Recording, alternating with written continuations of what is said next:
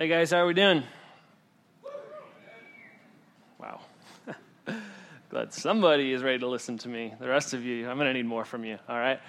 Um, my name is Justin. I'm one of the pastors here at the summit, and uh, you know, typically my role kind of revolves more around um, behind the scenes type of things, uh, just kind of making sure everything's going well on a Sunday, working with some of our volunteers, working with our city group leaders, planning stuff like the men's camp out. That's kind of my wheelhouse. Um, but here we are, all right?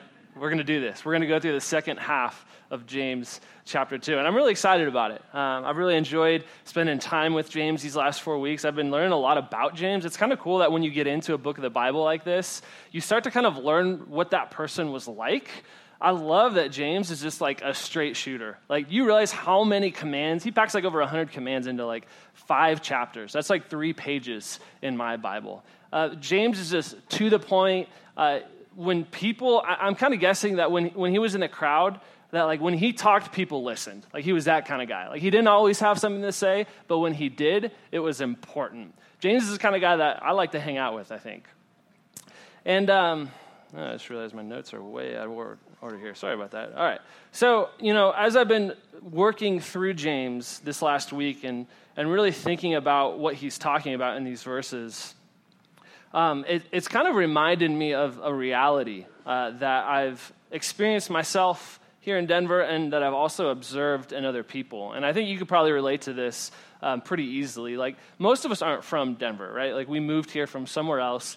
We kind of moved here uh, for a lot of us for a lifestyle, right? Because I, I feel like I talk to people all the time um, and we moved to Denver before we even had jobs because we were just like, we just got to get to Denver. Like the rest of work and stuff us, we just, we just got to get to Denver. Like, I don't know if you know this, that's not normal, right? Like typically people find jobs and then they move to places, but in Denver we seem to kind of have that backwards. And so we have these things, like usually they're hobbies, this, that kind of, uh, this kind of make up this lifestyle that we're after. And I, and I feel like the, the place that I see this most clearly a lot of times is you, you, you, you guys aren't these type of people, I'm sure, but you know people like this who, like, as soon as they moved to Denver, like before they had a place to live, before they even had a job, uh, they took their Subaru over to the REI on Platte Street. They maxed out their credit cards and all this high end technical camping gear. And then what happened, right? Then they went camping.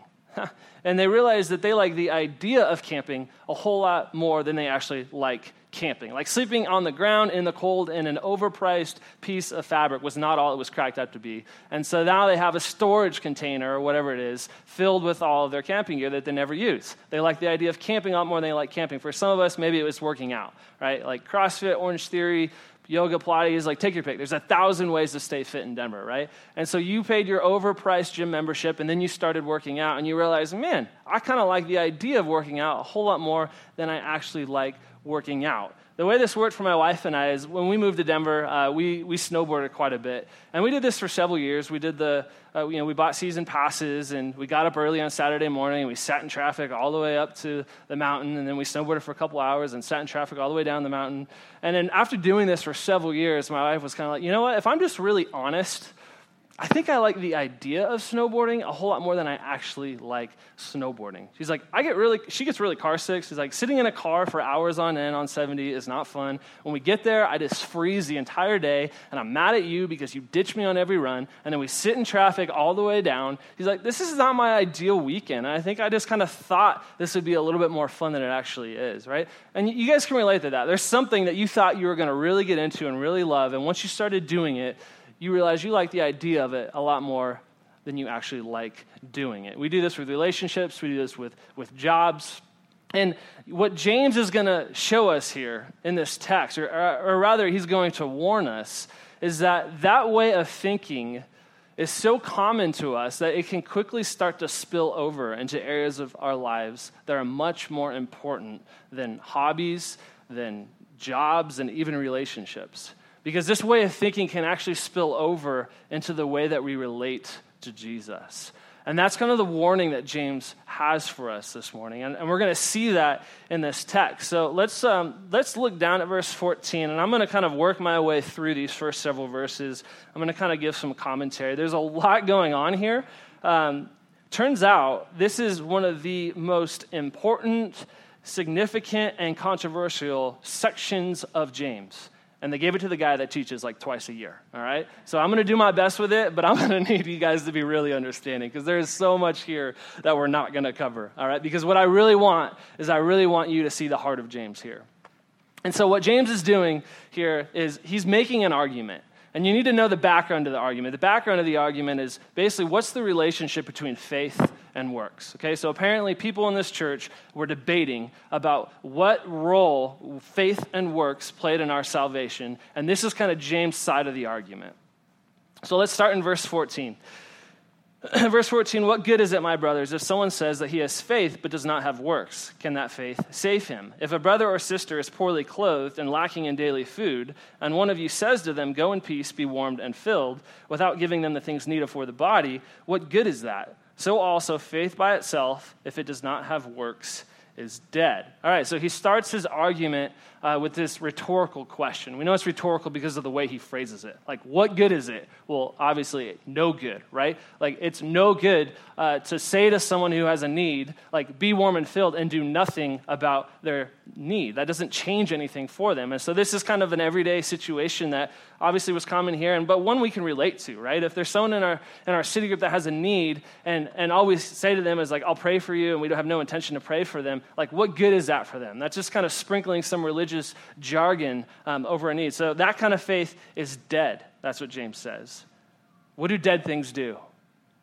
It's not your question. Nothing, right? Dead things do nothing. That's what this kind of faith does. It's worthless, it's useless, it's dead. Then he continues, but someone will say, You have faith, I have works. Show me your faith apart from your works, and I will show you my faith by my works. You believe that God is one. You do well. Even the demons believe and shudder. So then he kind of continues with this argument by, um, by inserting this hypothetical conversation. Um, and and you, we do this sometimes when, it, when it's like, if we were too specific, everybody would know who we were talking about. So we kind of just say, well, let's say that someone said this, right? That's kind of what James is doing. It's like this passive aggressive, like he doesn't want to be too specific because then the church would know who he's talking about. But apparently there's someone in the church that thinks this way. And this person is basically trying to make a distinction between faith and works. All right, they're trying to separate the two. And James obviously doesn't agree with that. James is saying, like, sure, like, how are you going to show me your faith? Are you going to take it out of your pocket and show it to me? He's like, I'll show you my faith. You're going to see it by my works. The works that I do are going to show you that this faith that is in me is real, that it's genuine, that it's sincere. Like, how are you going to do that without works? All right, so that's kind of what he's arguing for here. Let's keep going. Verse 20, do you want to be shown, you foolish person? It's almost like he's kind of tired of this whole conversation. He's like, if I have to show you, fine. Do you want to be shown, you foolish person, that faith apart from works is useless? Was not Abraham our father justified by works when he offered up his son Isaac on the altar? You see that faith was active along with his works, and faith was completed by his works. And the scripture was fulfilled that says, Abraham believed God, and it was counted to him as righteousness and he was called a friend of God. You see that a person is justified by works and not by faith alone. All right, what is going on here, right? I think uh, on the surface, it seems like James is contradicting everything that we know to be true about the gospel and our salvation, right? Um, it seems that like he's advocating for a works based salvation. And, and we could easily spend the rest of our time just going through the language here and the nuances of what James is saying. But I think what's most important is for us to just understand what James is saying and what James is not saying. Okay, so that's how I'm going to break this down. I'm going to tell you what James is not saying first. What James is not saying is he's not saying that works can save us. All right? James is not saying that works can save us. And what he's also not saying is that works must be added to our faith. All right? So our works cannot save us, and we don't need works to be added to our faith. That's what he's not saying. What he is saying is that faith alone saves us, but only the right kind of faith. And the right kind of faith is one that produces works. All right, so that's kind of the gist of what James is telling us. Martin Luther, one of the reformers, I really love the way that he articulated this. He says, We are saved by faith alone, but not a faith that remains alone. We're saved by faith alone. he agrees with Paul there. Paul is another author that wrote a lot about our salvation in Romans and Ephesians and other places. So James is agreeing with Paul. We're saved by faith alone, but not a faith that remains alone. It's important for us to have the right kind of faith. All right, so it's really important to be clear, and it's really important for us to understand that. But there's something else that James is after here. And that's where this warning comes in. James gives us a warning. And what, the warning is that you can love ideas about Jesus a whole lot more than you actually love Jesus. That's the nature of dead faith, all right? Dead faith is loving ideas about Jesus. Dead faith is dead because it rests in ideas, not in a life dependent upon and reflective of Jesus.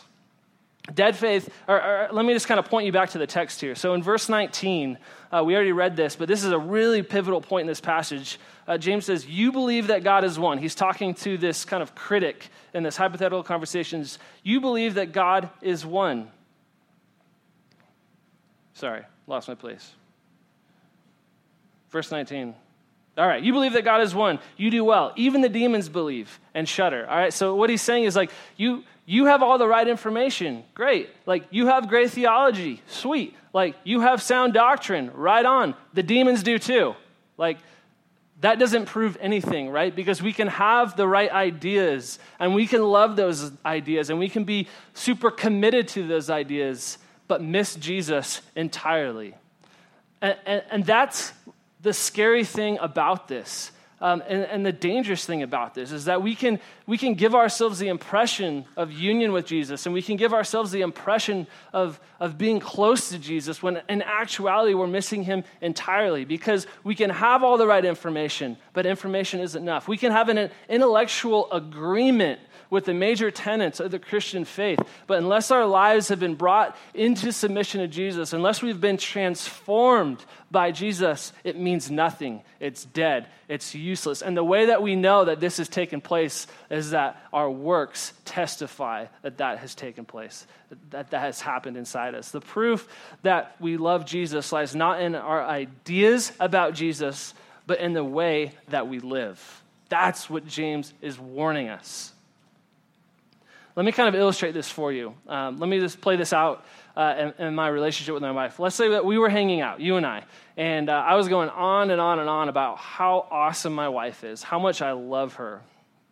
And you were like, hey, so it sounds like you guys have a really great relationship. Um, why don't you tell me a little bit about like what you guys do on dates? Like, what do you guys do for fun? And I was like, well, you know, it's funny thing. We don't really do dates. It's just yeah, it's just kind of not our thing. We don't go on dates. We don't we don't really hang out all that much. Like that kind of strike you as weird. But maybe you ask like what. Why don't you tell me like what gifts she likes then? Like what kind of, what kind of things does she appreciate? What is she into? And I said, well, I don't really know to be honest. Like I never buy her anything. And he said, okay, well, why don't you just tell me what she's like then? Like, that's pretty easy. If you say you love her so much, you should be able to tell me a little bit about her. And I said, you know, I don't really know what she's like. Like we don't talk that much. We kind of just like mind our own business. We actually we don't live together either.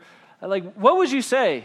You say, "Bro, you like you don't love your wife. Like you love the idea of loving your wife. Like you love ideas about your wife. I don't even know if you have a wife, right? like that's That's the same thinking that James is, the same logic that James is using here.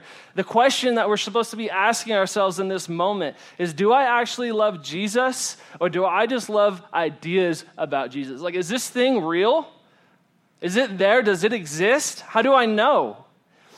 See, if you say that you love Jesus, but your life is not marked by love for God and love for others, you're more in love with an idea than a person. And guys, I'm, if I'm just honest, I'm guilty of this.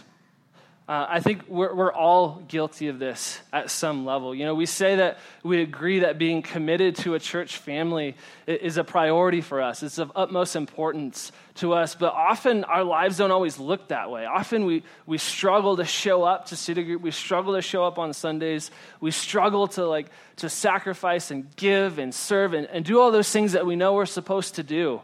It's a struggle, man. And, and if, if that's the case, then it might be true that we're more in love with an idea than a person. You know, we, we can agree that our marriages and our families should reflect uh, the character and nature of God and, and the goodness of what He's done, um, and that it should be a priority, but so often careers or success or whatever it is, hobbies, can get in the way of that. And so, if that's the case, and if that's the pattern, then we're more in love with an idea than we are a person. We, we can agree that pursuing holiness and purity matters and that it, it's important to us. But if we're not setting up things in our lives to, to, to help us turn from sin and turn to Jesus and, and to put away those things that, that despise Him, we're more in love with an idea than we are a person. And guys, like I said, like when I thought about this this past week and I thought about my life, and if I were to answer this question in front of you, I think my answer would kind of be like, like if you were to ask me, like, do you do you love Jesus or you just love the idea of Jesus? It would kind of be like, it depends. Like, it depends on the day, if I'm just really honest. Like, there's times in my life um, that it's like, I'm not doing this. Like, if I look at my life and I look at the fruit of my life, like, you would not be able to connect the dots and say, like, yeah, that guy loves Jesus. And there's days where that is, this is true of me. But I think the days where it's not are more often than I would like to admit. And so I think what this, what this drives within me is this kind of like this, this desire to perform and this desire to work harder and to do more and somehow convince God that like I'm worthy of him or that I deserve him or, or some twisted way of thinking. And I think for others of us, this can drive, if we're really honest about this question, it can drive us to, to guilt. It can drive us towards shame and despair, and we can just want to give up, right? And neither of those are the right responses. Neither of those are the responses that James wants for us. He's trying to get us to do more than just do more or give up. And that's why this first section here is serving as a warning. What does a warning do? A warning captures our attention. All right, warnings capture our attention. But James doesn't stop here because ultimately that's not what James wants. He wants more than just our attention. He wants our affection. A warning captures our attention, but grace captures our affections. And that's where James goes next. And, and, you know how this works, right? Like if you worked with kids, maybe you're a teacher, maybe you're a parent, like how do you warn kids, right? When I was in school, it was all about recess. I lived for recess. I don't know if they still do recess, they should. Um, I was all about recess. So if, if my teacher said, all right, if you guys don't shape up, like you're getting five minutes less recess, I did whatever they wanted, right? Now, if my teacher wanted to get my affection, she just had to say, hey, five minutes more recess, and I loved her to death, right? That obviously we're dealing with something much more significant than recess here, but that's kind of uh, what the idea that I want you to understand and that James is kind of employing here is that a warning gets our attention, it captures our attention, but grace captures our affection. Here's how he does it. Let's look back down at verse 25.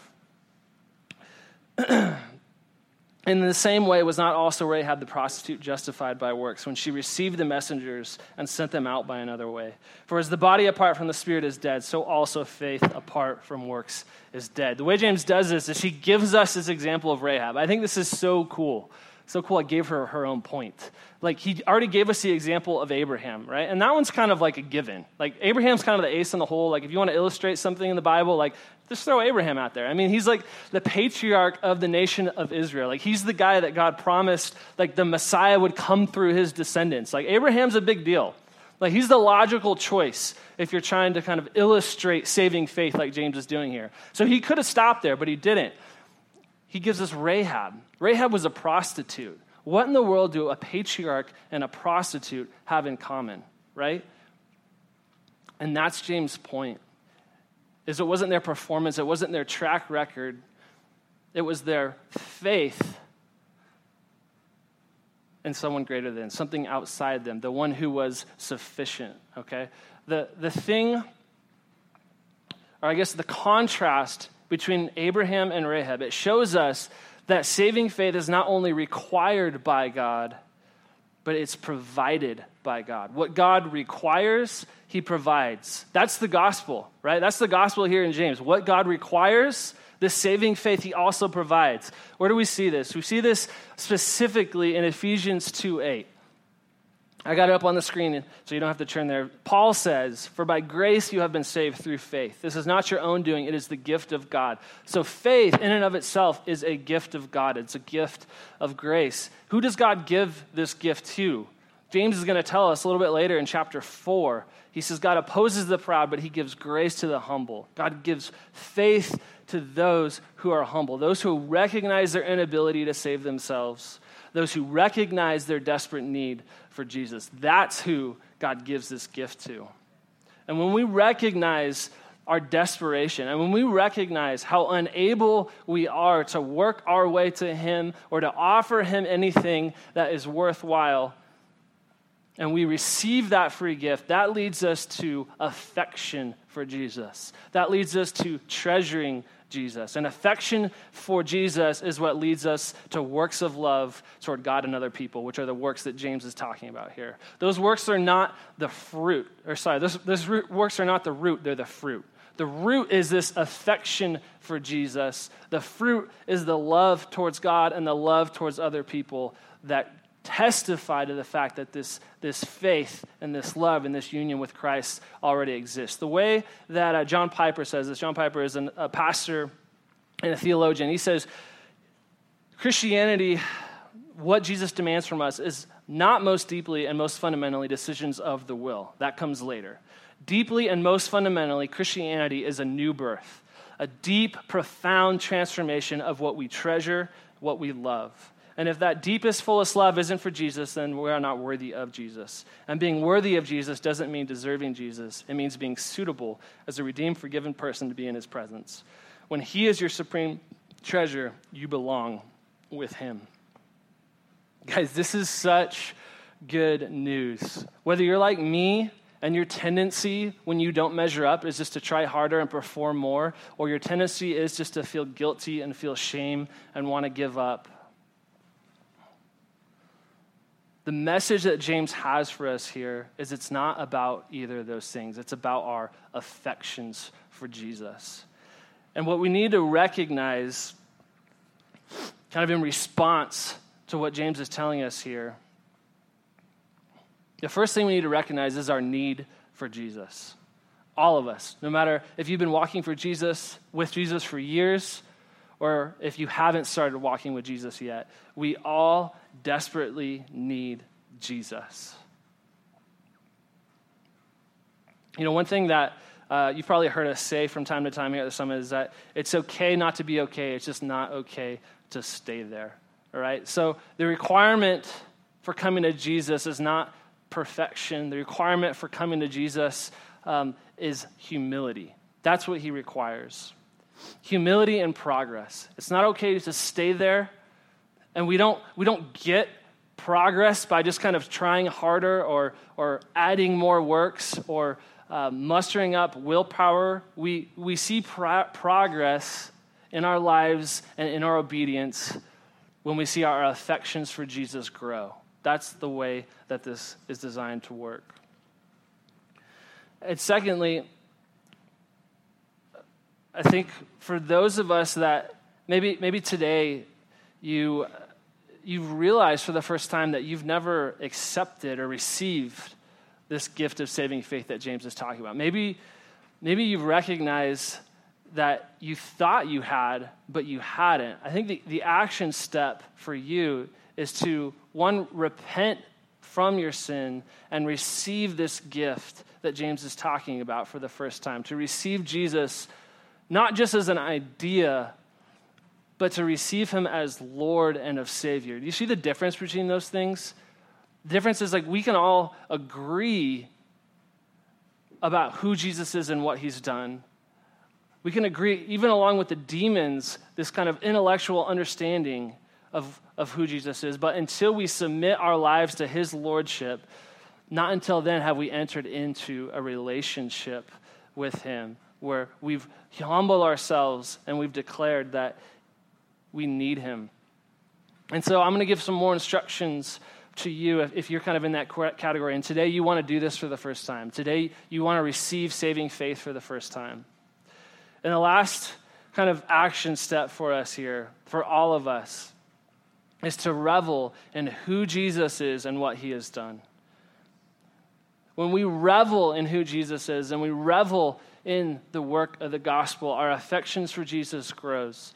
Our desires and our longings are transformed. And this isn't kind of a one time thing that happens when we first start walking with Jesus. This is a daily thing. Daily, we must come before Jesus and the work that he's done for us in the gospel and revel that how could this be?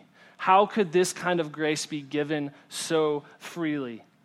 That's the kind of thinking that drives these affections that we all need. See, affections for Jesus can't be manufactured. We can't make this stuff up. It can't be fabricated. It's an uncontrolled response to the grace that we've been shown in the gospel. And the more that we understand the gospel, the more that we're preaching the gospel to ourselves, the more that we're implementing things in our lives like reading scripture and being around God's people and prayer, the more that the Spirit of God massages this truth into our hearts and causes our hearts to believe what our heads know.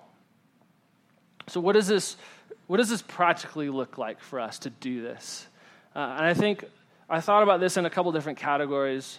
I think personally, for all of us, it changes the way that we think about progress um, in the Christian faith or progress in walking with Jesus. It becomes less about conformity. It becomes less about behavior modification. And it becomes being more inf- about being more infatuated with the person and the work of Jesus. When we get those two things backwards, we get legalism, we get re- religion, we get a dead faith.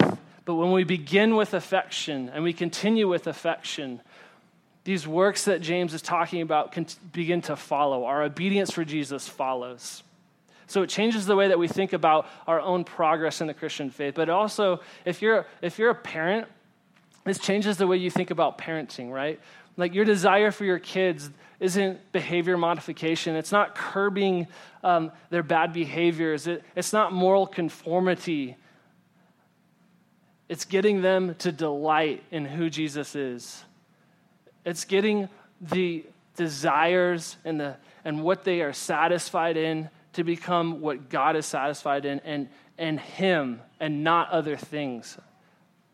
If you're a spouse, your desire for your spouse becomes to love someone more than you, right? It becomes for them to love Jesus more than you because you know that's what's best for them. That's what's best for your marriage. That's what's best for your family is for your spouse to love and to delight and to desire Jesus above all else. So, how do we guard ourselves from loving ideas about Jesus more than we love Jesus? Because we can all fall into this tendency without even knowing it. The way that we guard against this is we don't try to do more, we don't try harder, we delight in what Jesus has already done. That's the gospel. And um, as I have been reflecting and, and, praying through this this week, um, I kind of took the time to just write out a summary of everything we just talked about. And I'm just I'm much more of an internal processor, and I can write things much more articulate than I can say them. Um, and so I wanted to share with you this meditation from my journal on James 2, kind of in closing. Kind of what I, what I wrote is the Christian life is a battle to daily delight in Jesus above all other delights, to treasure him above all other treasures, and to love him above all other loves.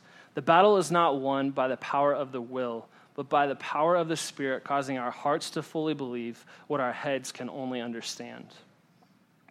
And we pray that for us. Father, I'm so grateful for this book this small but powerful book and the truths that are just packed in it. But over and above all of these commands and all of these requirements is, is this reality that what you want from us is not just our attention. What you want from us is not our compliance. What you want from us is our affection.